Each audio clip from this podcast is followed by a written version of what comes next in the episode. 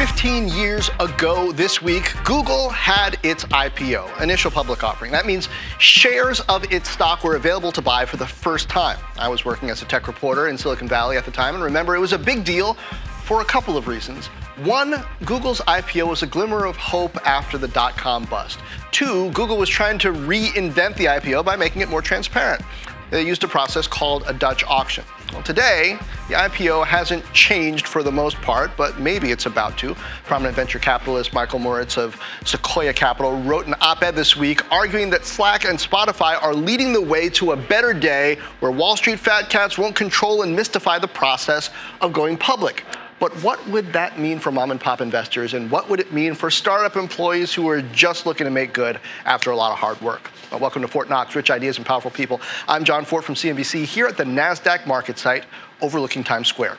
This week, to talk the future of the IPO, I've got Mr. IPO, Jay Ritter, University of Florida, Cordell Professor of Finance. Also joining me later on here at the NASDAQ, I've got Kevin Delaney, Quartz Editor in Chief, and from San Francisco, Connie Loizos, TechCrunch Silicon Valley Editor, and my former colleague at a certain newspaper in Silicon Valley. Uh, Jay, I want to start off with you. Um, we're going to go really deep here, I hope, on IPOs, but let's start off with the basics.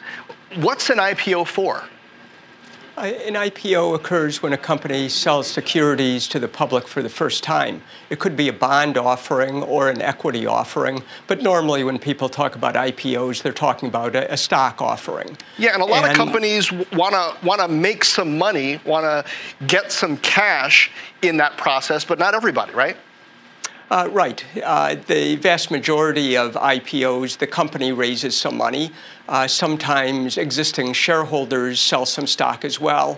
And uh, occasionally, as with Spotify and Slack, the company didn't raise any money at all. They just uh, started trading, and uh, existing shareholders sold some of their shares.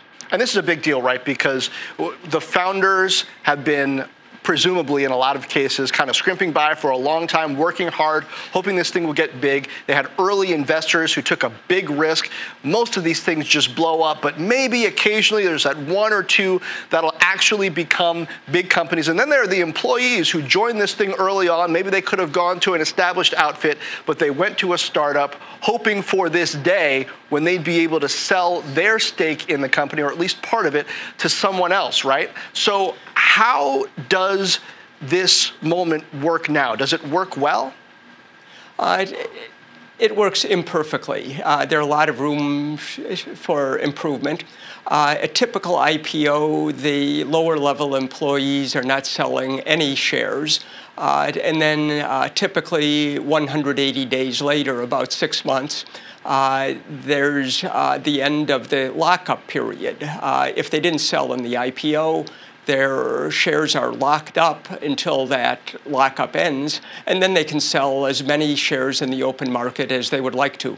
And the purpose of this lockup is, correct me where I'm wrong here, um, normally in the traditional IPO process, um, the, the, the, banks come in and they create new shares of the company, and then they offer those to the public. And they want to keep things stable, so they can't have all the existing shareholder base just selling, or it's not really a good price environment for everybody else. So they say, okay, everybody hold off for half a year, everybody who's already got stock, hold off for half a year on selling while we create this new stock and offer it to the public, right?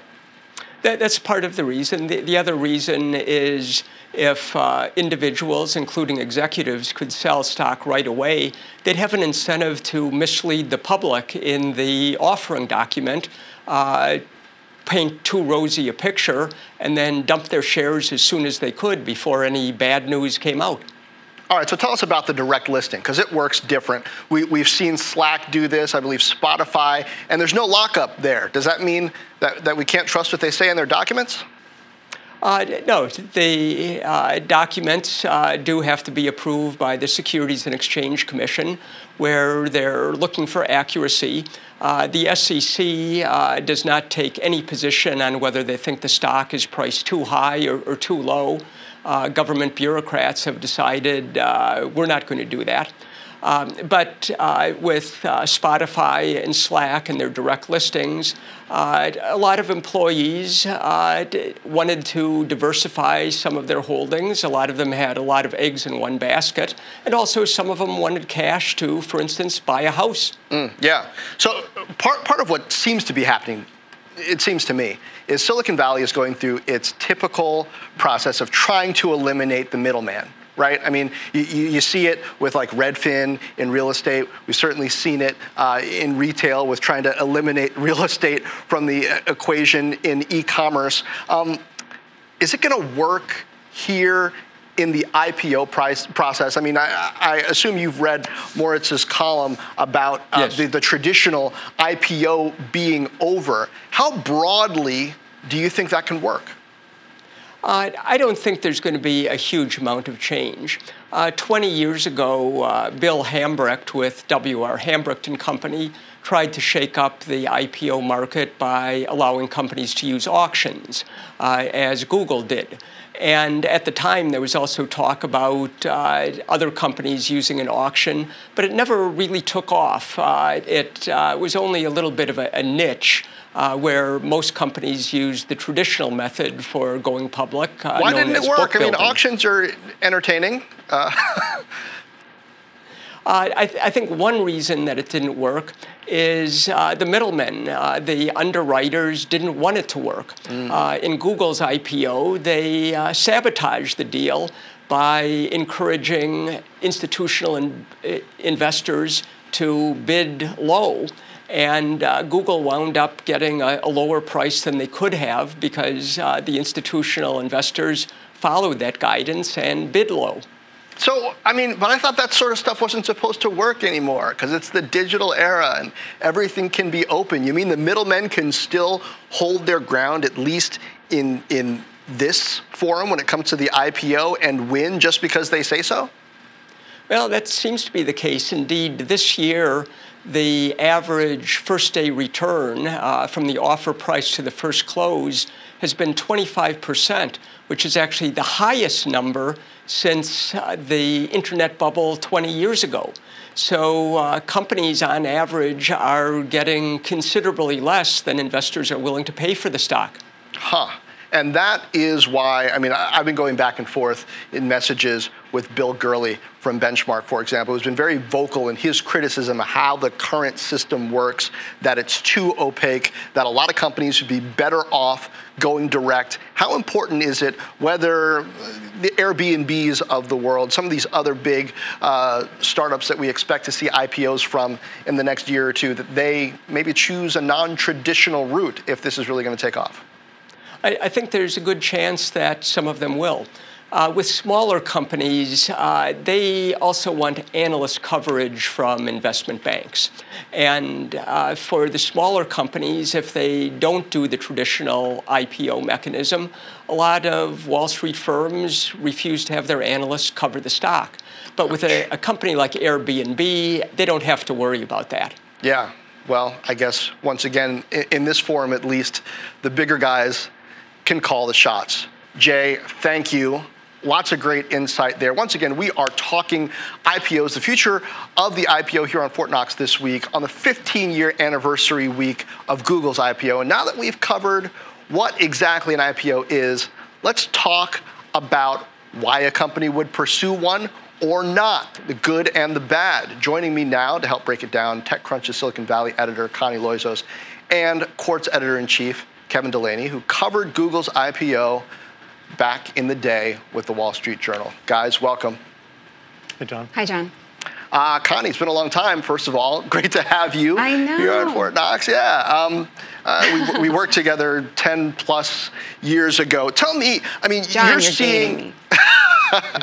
you're seeing this process from the West Coast perspective, you know, you've always had or long had good sources with the VC community. How serious is it this time, this idea of shaking up the IPO process?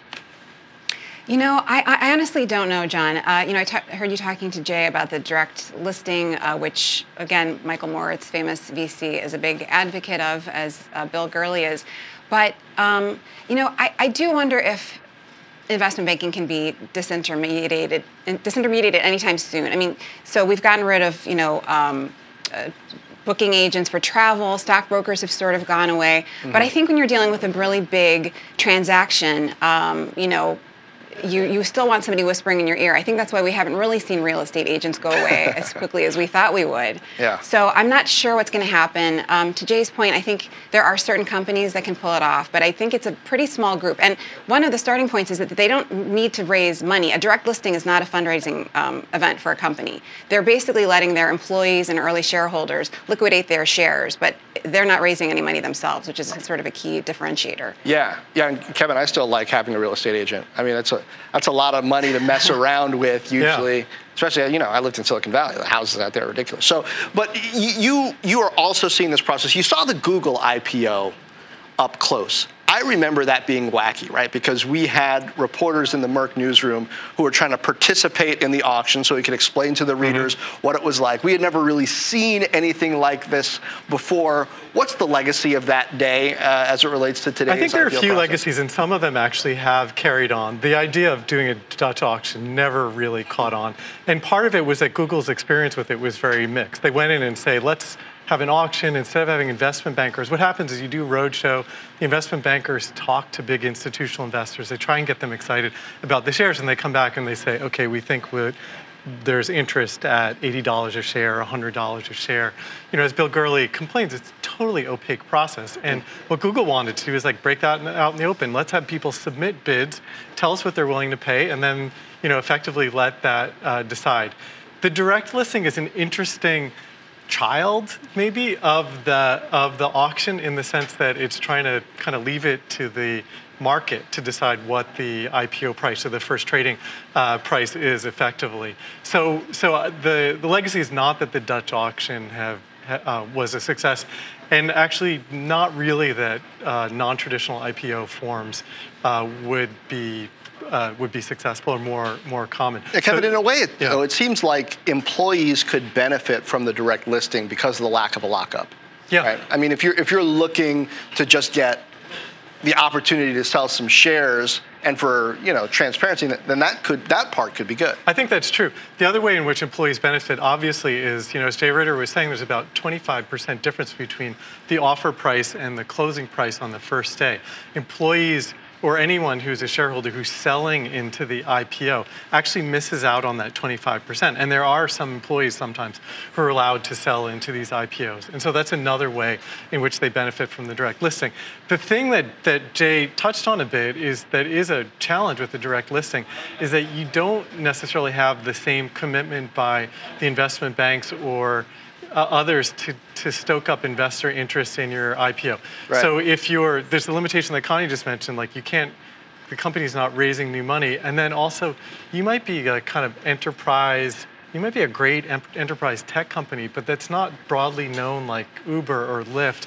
And you kind of need uh, Morgan Stanley to go out to its client base and actually try and get them excited about your shares. Yeah. You, you lose that potentially.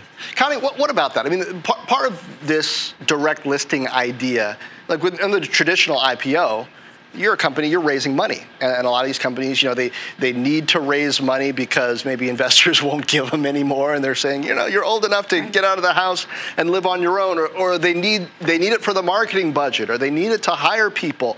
I mean, uh, right now we're in this weird time when there are big investors like SoftBank just throwing money at certain companies, late right. stage companies. It's not going to be like that forever. So is the direct listing really going to work? When a little bit more of this investment money dries up? I think you're absolutely right. And that's also why I'm sort of skeptical. I, again, I think certain companies will get through. Kevin was exactly right about Slack. My understanding is that although in Silicon Valley, Slack is, of course, very well known, they had to do a lot of sort of um, uh, educating uh, of the shareholder base to make sure that they understood what, the, what, they were getting. They also had to just sort of manage everyone's expectations. You don't want everyone to sell their, their shares on day one of the listing or the stock is going to tank. So they have to sort of assess how many employees are going to be selling on this day, how many of their institutional investors are going to be selling, and what percentage of their holders are they going to be uh, holdings will they be selling.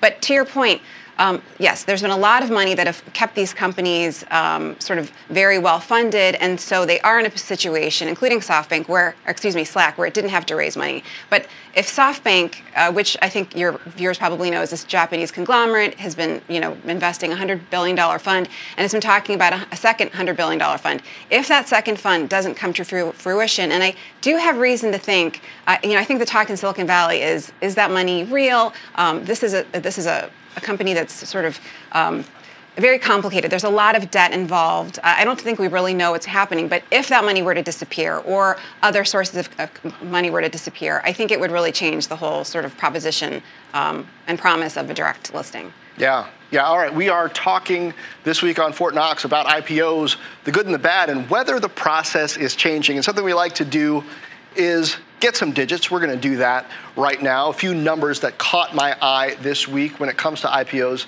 Siri, what's the first one?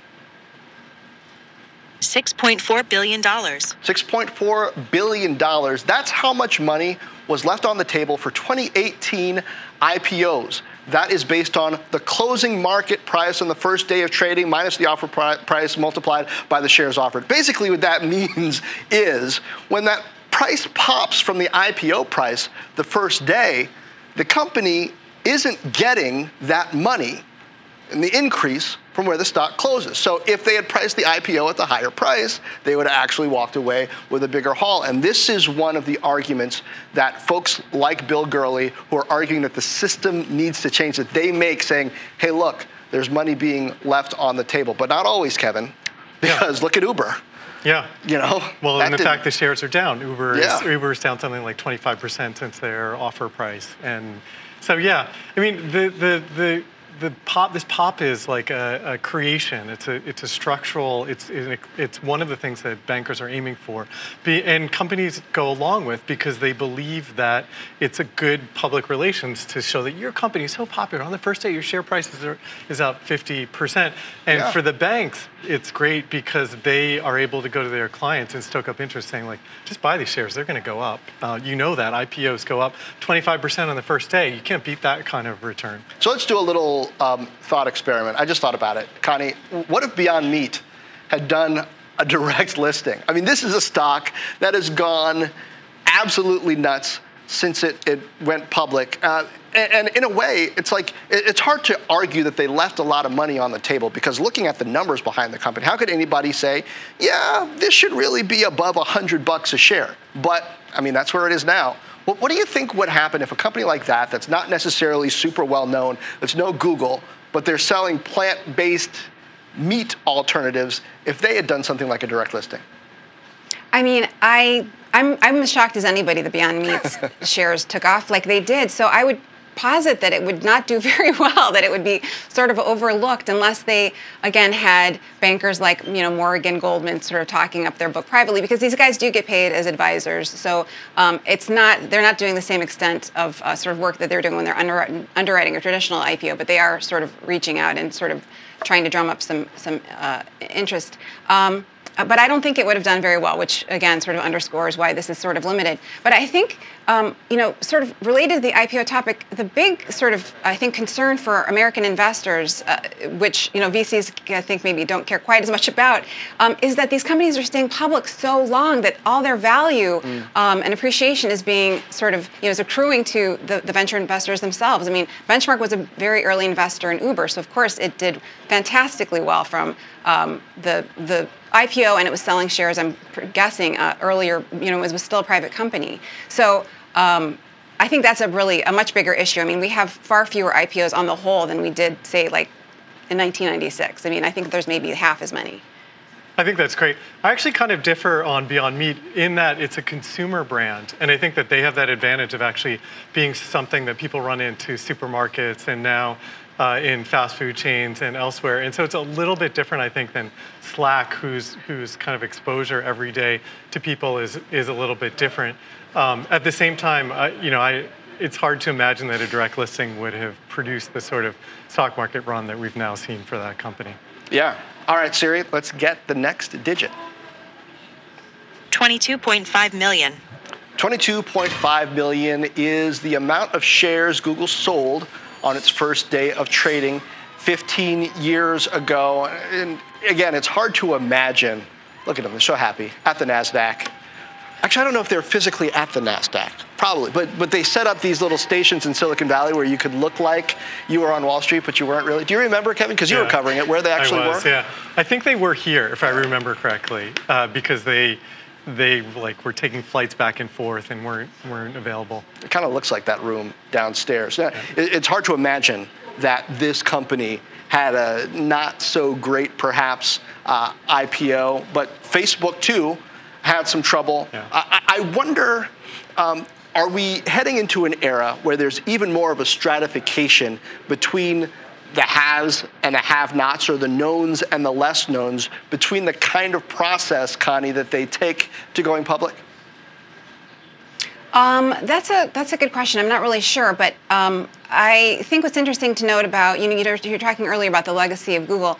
Um, I don't know if you've touched on this, but the dual stock share structure um, has also been sort of game changing. And I think Kevin, am I right? Was Gav, was uh, Google one of the first companies Yeah, Google is definitely one of the first, and that is a serious legacy where the founders were able to have control of the company through a much smaller uh, shareholder shareholding of super voting shares. which is an innovation they 10 billion. borrowed from the newspaper business, media Yeah. companies Yeah, exactly. that used to do that all the time Yeah. because they need to be able to think long term and they're big, powerful, never going to fail institutions. Boy, we see how that worked out, all of us. Uh, Kevin, so uh, if the process isn't going to change that much, what do you think happens to this conversation when things cool down Yeah. a bit? I think you know we were having this is an unusual IPO season in that there's so many companies that are going public right now. Um, as Connie was saying, that there's been this pent up. Pent up supply of potential IPOs because these companies have stayed private unusually long. And so I think what we're seeing the moment we're in is it's like the end of the cycle. People see the risk of a recession. The stock market's pretty, ri- uh, pretty rich right now. And they're just trying to get in this window. And companies like Palantir and Airbnb will be interesting. Will they actually make this window uh, before things turn turn colder? Um, you know, I don't I don't know the answer to that.